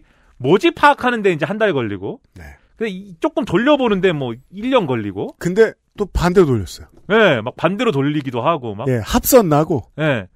그래서 이게, 야, 이게 그런 일들이 벌어지면 또 사람들이 저거 봐. 음. 예. 근데 방에 들어오고 싶은 사람 많거든요. 그렇죠. 예. 또 얘기합니다. 저거 저 스위치 지금도 안 누르고 있지? 다 꿍꿍이가 있어. 뒤로 스위치 안 누르기로 돈 먹었을 거야. 어? 그렇죠. 예, 뭐 그런 거 얘기하면서 그 이러면 영원히 정치는 아마추어적일 수밖에 없는 거예요. 그리고 끝도 없는 핑퐁 게임을 하는 거예요. 그런 준비되지 않았든지 어쨌든 간에 스위치를 못 찾는 김민아와 이미 모든 걸 알고 있지만 시- 세상이 시끄러우니까 잠시 이제 권좌에서 내려가준 유승균과 이러고 있다가 유승균이 다시 복귀합니다. 이제 김민아 거봐, 김민아 저 방에 들어가 들여다 보냈더니 아, 내가 내가 아베구나. 예, 김민아 들여보냈더니 녹음이 되냐? 녹음이 안 된다. 어? 저거 녹음 왜 안 했겠냐 저거 다 이유가 있는 거다 저거. 돈 먹는 거다. 어 상대 무슨 저 팟캐스트 회사한테 돈 먹고 와가지고 지금 사보타주 하는 거다. 그또 유승균이 딱 앉아요. 그러면은 한 1년 정도는 사람들이 어 유승균 좋다 이러다가 또 뭐 지겹다고도 하고 왜 거기서 그랬냐고도 하고 무슨 그랬더니 뭐- 유승균이 개헌을 하려고 들어요. 예. 평안법을 없애고. 예. 앞으로 유승균은 내가 만드는 프로그램은 1인 체제, 유승균 1인 체제로 갑니다. 막 이렇게 해요. 그러면 사람들이 그러지 마라. 손이상도 소중하다. 막 이런 걸 네. 하다가 결국 이제 손이상이 또 아, 그럼 내가 낫겠습니다. 옵니다. 그럼 또 손이상이 들어오면 스위치가 어딨지? 이걸 시작해 또. 그러니까 이거를 계속 하고 있는데 이게 미국이나 일본이나 그리고 나아가서 한국이나 똑같다는 거예요, 이 구조가. 그러면 이 구조가 각 나라마다 다 이렇게 똑같은 구조가 계속해서 이렇게 어, 여러 색깔로 드러나고 있으면 네. 그것은 사람들이 뭐 어쩌고 이런 걸 다 떠나서 우리가 갖고 있는 대의민주주의라는 이 틀 자체에 어떤 한계가 있는 것이 아닌가라고 생각해 봐야 된다는 거예요. 언젠가 말씀드린 것처럼 누구 하나를 반대한다, 저 사람을 반대한다라고 얘기하는 것은 쉽습니다. 네. 100명 중에 한 명을 반대하기 위해서 99명을 묶는 건 쉬워요. 하지만 실제로 그 한 명에게 그러면 그 99명의 한 명 한 명을 반대한 결과로서 그 99명을 반대하자고 얘기한 사람한테 저 반대를 당한 한 명보다 나은 결과를 뭔가 만들어내봐라고 할 때는 그 한 명보다 나은 결과를 만들어내기가 쉽겠느냐. 높은 확률로 어렵습니다. 예. 왜냐하면 그 방에 들어가기까지 그 사람은 평생 반대를 하는 반대 전문가였을 거거든요. 예. 그리고 그 반대만 하는 게 나쁘다라는 게 아니라 그럴 반대도 수밖에 해야죠. 예, 그럴 수밖에 없는 거예요. 녹음실에 안 들어왔는데 내가 믹서를 어디서 만집니까 그거를. 이게 이제 자꾸 그런 질문 안 하셨으면 좋겠어요. 저 저더러 그 김민아랑 생각이 많이 다르지 않냐고. 아니에요. 비슷해요. 뭐. 표현형이 다른 거예요. 표현형이. 예. 같은 거 놓고 이렇게 저렇게 얘기하는 거죠. 그러니까 표현형은 뭐 자기 인제서 살고 살고 보고 오고 이 어떤 저 뭐냐 감각에 따라서 좀 달라질 수도 있겠죠. 근데 해석은 동일해요. 그 어떤 기득권이 있어요. 그 네. 기득권에 맞설려면은요 그만큼의 볼륨이 필요해요. 이게 제일 중요합니다. 볼륨이 필요해요. 그 볼륨은 높이와 크기가 다 있어요. 음. 그걸 만들려면 바벨탑이 필요해요. 그래서 바벨탑을 쌓아 올립니다. 네. 바벨탑을 쌓는 데는 어떤 사람이 필요할까요? 바벨. 건설업자도 필요하고요. 바벨. 양아치도 필요하고요. 예. 양아치를 끌어 모아주는 양아치도 필요하고요. 네. 일반 시민들을 속이는 거짓말쟁이도 필요합니다. 아, 네. 그래서 기득권에서도 흘러들어옵니다. 예. 바벨탑을 쌓죠? 그럼 기득권의 성하고 모양이 똑같이 생겨요. 예. 그때까지 어떻게 썩지 않느냐가 정치다라고 유시민 이사장은 이야기, 작가는 이야기했지만, 실제로 그게 어렵다는 건 그 본인이 가장 잘 알았을 거예요. 예. 근데 그렇게 말하지 않는 게 그 사람의 정치인 거죠. 네. 왜냐하면 그 나름의 이유가 있겠죠. 유권자들에게 그렇게 포기하게 만들면 안 되니까. 그렇죠. 전 그것도 다 이해가 있을 거라고 봅니다. 하지만 그도 알고 있었으리라 생각합니다. 네. 포기하라는 게 아니에요. 이런 본질이 있다는 거죠. 그래서 지금 체제로는 정치는 좀 허무해질 수밖에 없는 그러한 요소들이 있기 때문에 대안이 뭐다 이렇게 얘기하고 싶진 않지만 그러한 점을 직시할 필요도 있다. 네. 정치 뉴스를 볼 때는 네. 그런 근데 이제, 생각입니다. 어, 대안에 대한 고민으로 나갔을 때 그 강론이 다른 거지. 어, 시사 씨하고 저는 그런 점에서는 그 메커니즘에 대한 이해는 비슷합니다. 그런 말씀을 종종 드립니다. 네, 그래서 똑같다 이번에도 똑같은 일들이 또 벌어졌다 이겁니다. 일본과 미국과 미국의 선거 이야기를 그렇게 드렸습니다. 일본에서. 네, 사일 씨곧 또 만나요. 알겠습니다. XSFM입니다. 투쓰리에서 헤어로스까지 XSFM과 함께한 5년 빅그린이 자연에서 해답을 찾아갑니다. Big Green 건강한 변화의 시작 빅그린 헤어케어 시스템 가장 본연의 것에 집중했습니다. 기본에서 답을 찾다. 새로운 건강기능식품. 건강 스타일엔 튜비엔. 본 광고는 건강기능식품 광고입니다. 아스트랄 뉴스 기록실 뉴스 아카이브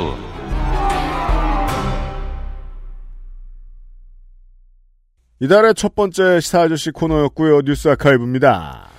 첫 번째는 헤디 라마르입니다. 음. 1914년 11월 9일 오스트리아 빈에서 태어났습니다. 네, 옛날 사람입니다. 그렇습니다. 그리고- 아, 지금은 세상에 없어요. 네.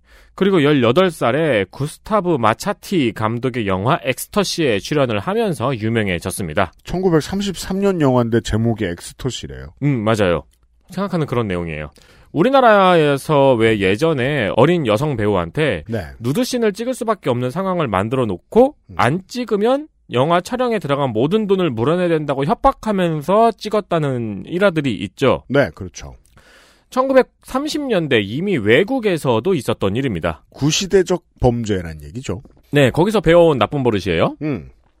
이 엑스터시를 찍으면서 감독은 헤디 라마르에게 알려주지 않고 누드신을 준비했고요. 촬영 현장에서 거부하는 라마르에게 여러 영화 촬영비 전액을 물어내라고 협박하고 멀리서 롱샷으로 잡겠다고 하면서 망원렌즈로 찍었어요. 음. 그렇게 배우를 속였죠. 네. 배우 입장에선 나쁜 작품이었지만 작품은 호평을 받았습니다. 상도 받았고 인기도 얻었죠. 인기를 많이 얻어가지고 돈이 많은 무기상과 결혼을 했어요. 오스트리아의 무기상이면 뭐하는 사람이었겠어요? 나치입니다. 그쵸, 나치 추종자였습니다. 네. 그리고 자서전에 의하면은 결혼과 동시에 헤디라마르의 배우 생활을 반대하며 집 밖으로 나가지 못하게 했다고 합니다. 그러면서 본인이 비즈니스 미팅에 헤디 라마르를 데리고 다녔어요. 네. 비즈니스 미팅이라고 하면 이제 무기를 만드는 사람들이었는데 음. 이때 헤디 라마르의 눈빛이 반짝입니다. 왜냐하면 헤디 라마르는 집에서 기계 등을 분해했다가 다시 조립하는 게 취미였거든요. 글쎄 봅시다. 저는 어릴 때의 친구들을 봤던 기억에 의하면 한 스물에 한 명, 서른에 한 명은 이게 취미인 사람들이 있어요. 네. 저도 그랬었고요. 근데 이제 몇 번 집에서 혼난 다음에 그걸 끊었었는데. 보통 시계 분해해보거나 라디오 분해해보거나 그러죠. 네. 네, 그러다 이제 과학상자도 만들고. 맞아요. 네, 그러다 이제 커서 기껏 한다는 게 왕자인 거나 만들고 있죠. 그런 취미였던 거예요. 근데 그 당시엔 다행히 땡자 행고가 없었어요. 그렇죠. 네. 그래서 이 무기를 만드는 사람들하고 이야기를 하는 게 헤디라마르에게 아주 재밌는 일인 거예요. 음. 공학이나 과학에 어릴 적부터 재능이 있었던 사람이거든요. 네. 그러나 자신을 억압하고 나치를 추종하는 남편을 견디지 못합니다. 왜냐하면 이게 재밌는 사실인데 둘 다 유대계였대요. 근데 이게 그 오스트리아에도 그렇고 독일 주변의 국가들의 상당수에 이런 사람들이 있었다고 하죠. 네. 유대계 부역자들. 그렇죠. 네. 한쪽은 유대계 부역자고 한쪽은 아니었던 거죠. 그래서 탈출을 해서 영국으로 갔다가 미국으로 갑니다. 네. 이때 뭐 한여로 변장해서 탈출했다는 말도 있고요. 저녁 파티에 간다고 하고 탈출했다는 말도 있어요. 네. 여러 번 탈출했다는 게 아니고 비밀리에 잘 했다는 겁니다. 맞습니다. 어, 그리고 미국으로 가자마자 스타 배우가 되었습니다. 네. 필모를 살펴봤는데 제가 봤던 영화가 딱 하나 있더라고요. 음. 그 후기에 찍었던 삼손과 데릴라. 이 영화는 저도 TV에서 해주는 걸 봤어요. 네, 저도 TV에서 봤어요. 네. 그 양반이 이 양반인 줄은 몰랐습니다. 네, 거기에 데릴라 역입니다. 음. 네, 그건 후기에 찍었던 영화고요. 삼손이 이상하거든요. 그리고 그 역할을 바꾼 작품도 재밌을 것 같네요. 뭐 언젠간 나오겠죠? 네. 음. 그리고 이때부터 낮에는 배우를 하고 집에 와서는 작업실에 앉아서 과학 기술을 연구하는 데 시간을 씁니다. 열심히 살면 시간은 많아요. 네, 제품들을 분해해보고 그 개선점을 찾아내는 것을 좋아했다고 합니다. 그러던 중 이제 전쟁 중이었으니까요. 영국에서 피란민들이 탄 배가 유보트의 어뢰에 격침되었다는 소식을 듣고 어, 그 소식에 가슴이 아파가지고 무선 조종의 어뢰의 전파가 적군의 방해를 받지 않도록 하는 방법을 고안합니다. 쉬운 얘기 같은데. 이렇게 들으면. 그렇죠. 그러니까 네. 그 어뢰 마음이 아프다는 이유로 이런 걸 고안해내다니. 무선 조종의 어뢰 전파를 이제 보안 전파의 보안 방법을 고안한 거죠. 네. 그게 적군에 의해서 시- 그 쉽게 침투가 되니까. 음. 특이하게 자기 친구 피아니스트인 조지 엔틸과 함께 피아노의 공명 원리를 이용해서 주파수를 일정 함수에 따라서 변경하는 주파수 호핑 기술을 고안을 합니다. 그리고 이를 특허를 내죠. 네. 특허를 내고 이 기술을 미군에 기증했어요. 음. 근데 미군에서 거절합니다. 왜일까요? 왜냐하면 미군은 당시에 다른 방식의 전파 보안 기술을 개발하는 하는 중이었고요. 무엇보다 당시의 기술로는 실현시킬 수가 없었습니다. 그렇답니다. 네, 어뢰에 실을 정도로 작게 만들 수가 없었거든요. 그, 사람의 머릿속에서 이론은 잡히잖아요. 네. 그걸 실현하는 건 다른 문제였던 거겠죠. 그렇죠. 그래서 이 발명은 잠깐의 뉴스로 끝나고 헤디 라마르는 배우 생활을 계속했습니다. 헤디 라마르는 당시 헐리우드가 원했던 여성 배우의 이미지가 그렇듯이 매혹적이고 이국적인 외모를 가진 전형적인 글래머 배우. 헐리우드에서는 그녀를 그 이미지로만 소비를 했고 발명가로서의 업적에는 주목을 하지 않거나 혹은 의도적으로 배제시켰습니다. 그죠. 후자일 가능성이 높죠. 네. 왜냐하면 그 당시에 사람이 사람을 이해하는 패턴으로 보면 일관성이 없는 거니까요. 그렇습니다. 사실 이건 뭐 지금도 바뀌지 않았어요. 누구나 잘생긴 사람이 똑똑하면 당황해합니다. 헤디라마르와 조지 엔틸의 기술은 오히려 특허시효가 끝난 이후에 발전을 하게 됩니다. 그렇죠. 정확히는 트랜지스터가 좀 더 발전을 하고 나서 실현이 된 거죠. 그죠. 후손들이 눈치를 깐 거죠. 옛날에 이런 생각을 한 사람이 있다. 그렇습니다. 근데 특허가 끝났다. 네. 그래서 발전을 하게 되는데 발전해서 나온 기술이 무려 CDMA, 와이파이, 블루투스 기술로 발전을 하게 됩니다. 인류사의 가장 위대한 인물이죠. 이걸 징기스칸이라고 할 거예요. 이 사람이라고 할 거예요. 그러니까요. 헤디라마르와 조지 엔틸의 기술은 이 공로를 인정을 받아가지고 음. 1997년이 되어서야 이런 파운데이션이 있더라고요. 일렉트릭 프론티어 파운데이션. 좋군요. 전자 개척자 재단에서 음. 개척자 상을 받았다고 합니다. 네. 그리고 이때 수상 소감이 때가 왔군요였다고 합니다. 그렇습니다. 참 사람이 인생이 짧아가지고 말이에요. 네. 자기의 생애 주기 동안 뭐 대단한 일을 해도 인정 못 받을 가능성이 참 크다고 생각합니다. 저는. 네. 그래서 이 사람의 삶에 대한 이야기를 들으면 더더욱 그런 생각이 듭니다. 이 기술이 100% 와이파이 블루투스 기술이라는 건 아니겠죠. 하지만 여러 가지 응용 기술 중에 하나겠죠. 네. 그리고 3년 뒤인 2000년에 사망했습니다. 그렇습니다. 전 뭐 동일한 주장입니다. 인류사의 가장 중요한 인물 중에 한 사람이 1914년 오늘 태어났습니다. 맞습니다. 네. 하지만 생전에는 그 업적을 인정받지 못했죠. 어, 일본 사람 얘기입니다. 네, 헤디라마르가 사망한 2000년 일본에서는 시게노부 후사코가 체포되었습니다. 이게 누굴까요? 일본 적군의 리더였습니다. 네. 45년생입니다. 음. 아버지는 교사였다가 만주 주둔 제국군의 소령이었고요. 네. 아버지가 박정희랑 이력이 같아요. 네. 그리고 시게노부 후사코는 1965년에 공장을 다니면서 메이지 대학의 야학을 다니기 시작합니다. 야학을 다니다가 등록금 인상 반대 투쟁에 참가를 했어요. 네, 20살에는 이러죠. 등록금 인상 반대 투쟁에 참가를 했던 결과가 국제 수배를 받은 테러리스트입니다. 그래요? 네, 이게 놀랍지 않나요? 국제 수배를 받은 테러리스트의 시작이 등록금 인상 반대 시위였어요. 아, 그렇군요. 그거는 이제 어떠한 가치를 지향하느냐 무관하게 그냥 난 싸우고 싶다. 근데 저기 싸우네? 라고 생각해서 저기 가는 사람도 덜어 있습니다. 어, 이 등록금 인상 반대 시위를 계기로 일본 내 운동권에 합류를 하고요. 그리고 운동권에 합류를 하면 이제 뭘 하겠어요? 운동권 내 세력과 대립하고 갈라치기 하겠죠? 그죠. 네. 어, 대립하고 갈라서고 하다가 일본 적군의 창립 멤버가 됩니다. 그렇군요. 네. 이게 이제 노동자이며 야학을 다녔잖아요. 어, 그래서 정말로 이 일본 운동권 내에서 약간 뭐랄까 신분상의 우위가 있었다고 하더라고요. 아주 전향한 주사파 출신 정치인들이에게 주어지는 어드밴티지 같은 게 있죠, 심리적인. 네. 네. 자, 그러는 사이에 시간은 흘러서 1971년 요도호 사건이 일어납니다. 요도호 사건. 저기 일본 적군파가 비행기를 납치해서 북한으로 갔던 사건이죠. 이때 적군파들의 목표가 북한에서 세계 혁명을 일으키겠다는 거였잖아요. 네. 요도호 사건이 1970년이었으니까 그 다음해인 1971년 목적은 같았는데 목적지가 달랐습니다. 네. 팔레스타인으로 갑니다. 그렇죠. 그리고 팔레스타인에서 일본 적군을 결성하고 리더가 됩니다. 네. 그리고 저번에 전해드린 아사마 산장 사건이 72년도에 일어났습니다. 12년입니다. 네. 어, 이후 일본의 적군파는 소멸됐어요. 이게 워낙 또라이 같은 사건이었으니까요. 음. 나라는 이들을 때려잡아야 했습니다. 네. 그래서 일본의 적군파는 소멸이 됐고 그 남은 세력이 모두 시게노부 후사코 밑으로 들어가게 된 거죠. 네. 그러니까 그, 이 역사에 별로 관심이 없는 분들은 아직도 그냥 얼핏 보면은 뭐, 이 정도로 급진적일 순 있지 않느냐라고 생각하는 오류를 범할 수 있습니다. 근데 결국은 전쟁광들이었습니다. 맞습니다. 결국 이제 무력 투쟁, 무력 혁명을 줄기차게 외치던 사람들이었죠. 네.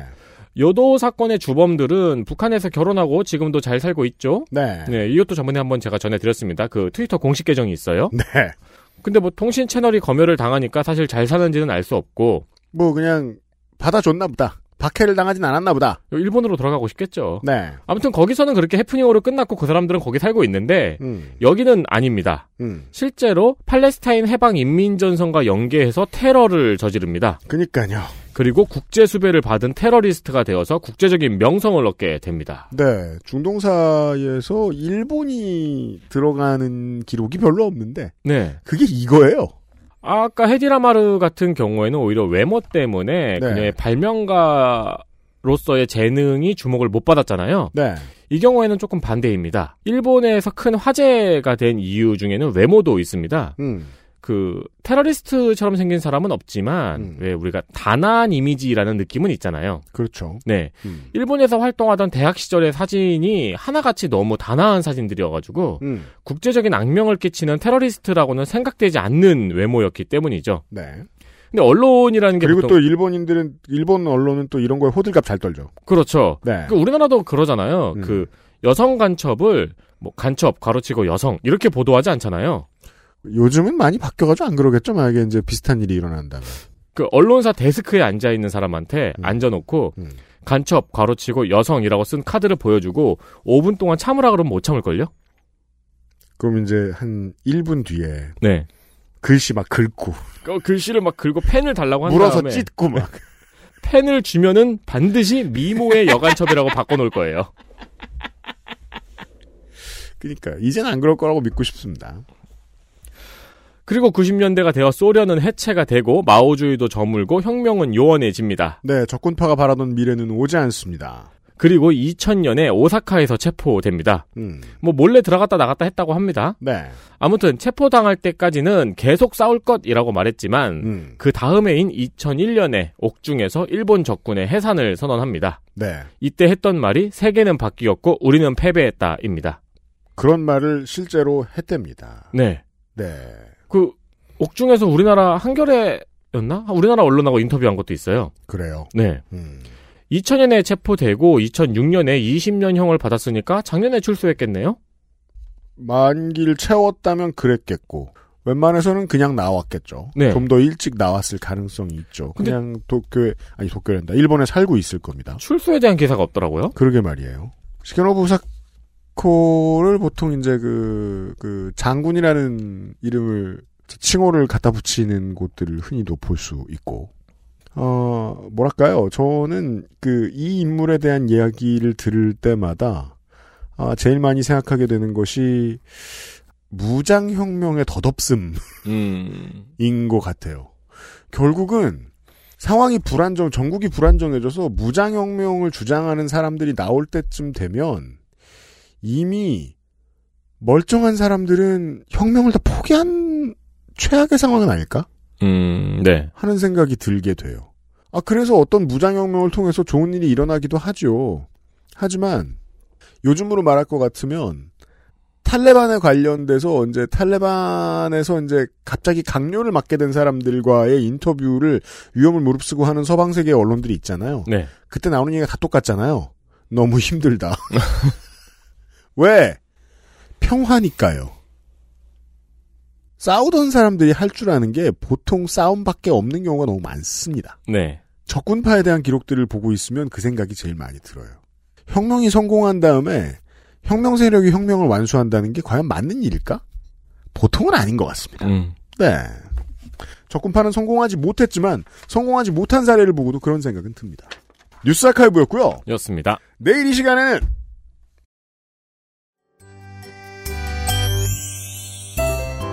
정규 방송을 자제하고 여러분들의 사연을 읽겠습니다. 사연이 너무 많이 와서요. 거의 지금 대한민국 치킨전 이후로 처음이네요. 어, 아, 저기 이가영 코너. 또 있었구나. 네. 어, 국정감사 기록실의 후기만으로 한 시간을 채울 한 시간이다 뭡니까? 아주 많이 채울 네. 후기들이 도착했는데 한 시간 어치만 소개를 하는 시간을 갖도록 하겠습니다. 긴급히 그렇게 정했습니다. 주말 이 시간에 아, 많은 분들이 쌓아 올린 이야기들을 가지고 돌아오도록 하겠습니다. 저랑 윤세민 에터가요. 곧 봬요. 빠염. XSFM입니다. I D W K